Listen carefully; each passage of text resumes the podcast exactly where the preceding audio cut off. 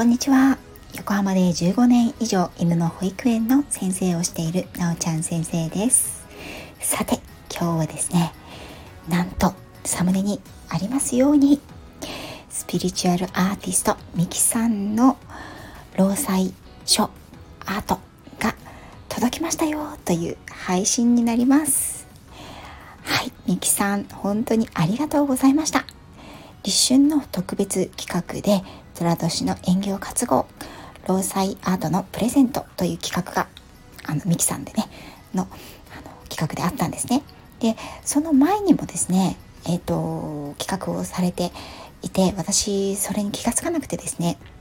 あのかなり後になって 知ってしまったんですね。ああ応募しておけばよかったっていうふうにね思いまして次の時は絶対に応募しようと思ったんですね、うん、そして昨日ですねお仕事終わって、えっと、お家に帰ってお家のねポストを開けてみたらおなんか届いてるぞと。そしてねあの差出人を見たらん？どなただろうこの方っていう感じでで見てたらカッコでね「ミキ」って書いてあったんですよ。もうあれ？もしかして？もしかして例のやつでは？と思ってね急いでねお家に帰りまして開け開けたところこのサムネのように素晴らしいね、同彩アートが私の手元に届いてくれました。そしてね、昨日はあの一粒万倍日ということでね、ね、私もあの何かねいいことないかなっていうふうにね思っていたんですけどなんとなんとねミキさんの労災アートが私の元に届くというねとってもスペシャルハッピーな出来事で締めくくることができました。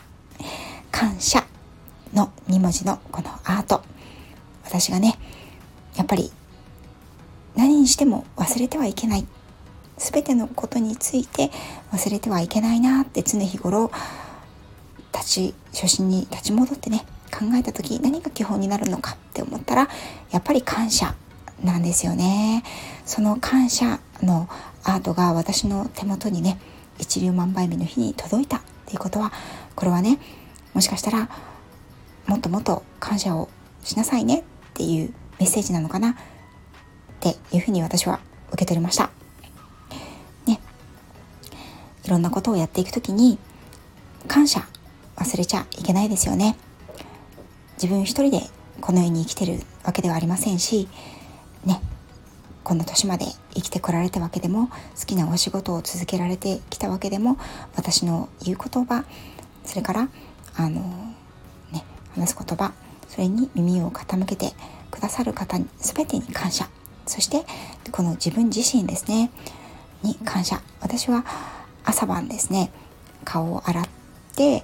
ーと、鏡を見る時にね、まあ、化粧水とかねつけるんですけどその時にね私の心私の体今日も一日よろしくお願いします。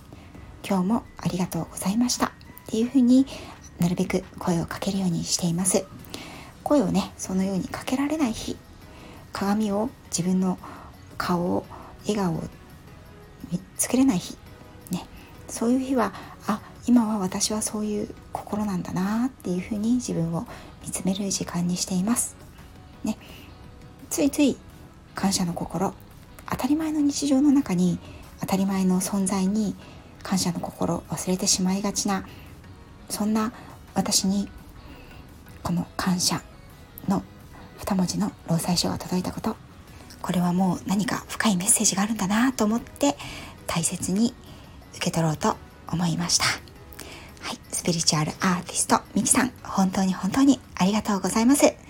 本当にね私がスタイフを始めてまだ本当にフォロワーさんがね少なかった頃からあのミキさんにはいつも聞いていただいたり温かいコメントをお寄せいただいたり私の大好きな尊敬する配信者さんの一人スピリチュアルアーティストのミキさんに今回こんな素晴らしい作品を送っていただけて心から本当に感謝しております。ミキさんありがとう。そして今日は2月23日水曜日祝日ですね。今日はですねもう一方私の大好きな配信者さんご紹介したいと思います。私の大好きな大好きな配信者さんタイ・バンコクのよっチャンネルさんです。よっチャンネルさんの、今日は1周年記念ということで、よチャンネルさんはねタイ・バンコクに住まわれていて毎日ですねあのタイ・バンコクからのニュースや本当に楽しいあのイベント盛りだくさんなライブを平日は夜の7時金曜日は、えーと、夜の9時40分からかな。そして土日は、えーと、夕方の5時からほとんど毎日のように上げてくださるんですね。よチャンネルさんの素晴らしいところは一人も取りこぼさない。ね。コメントもとっても丁寧でもうリスナーたちをねみんなそこにいるリスナーさんたちをみんな盛り上げてくれるんですよね。本当に彼の優しさ、ね、そこに集う方々の優しさに私は何度も何度も救われてきました。そんなよっチャンネルさんの1周年。今日はね祝日で家族で、ね、ちょっとわちゃわちゃすると思うんですけれども夜7時いつものあの皆さんが集う場所でよっチャンネルさんおめでとうと言いたいと思います。もしねお時間に余裕のある方がいらっしゃいましたら夜7時是非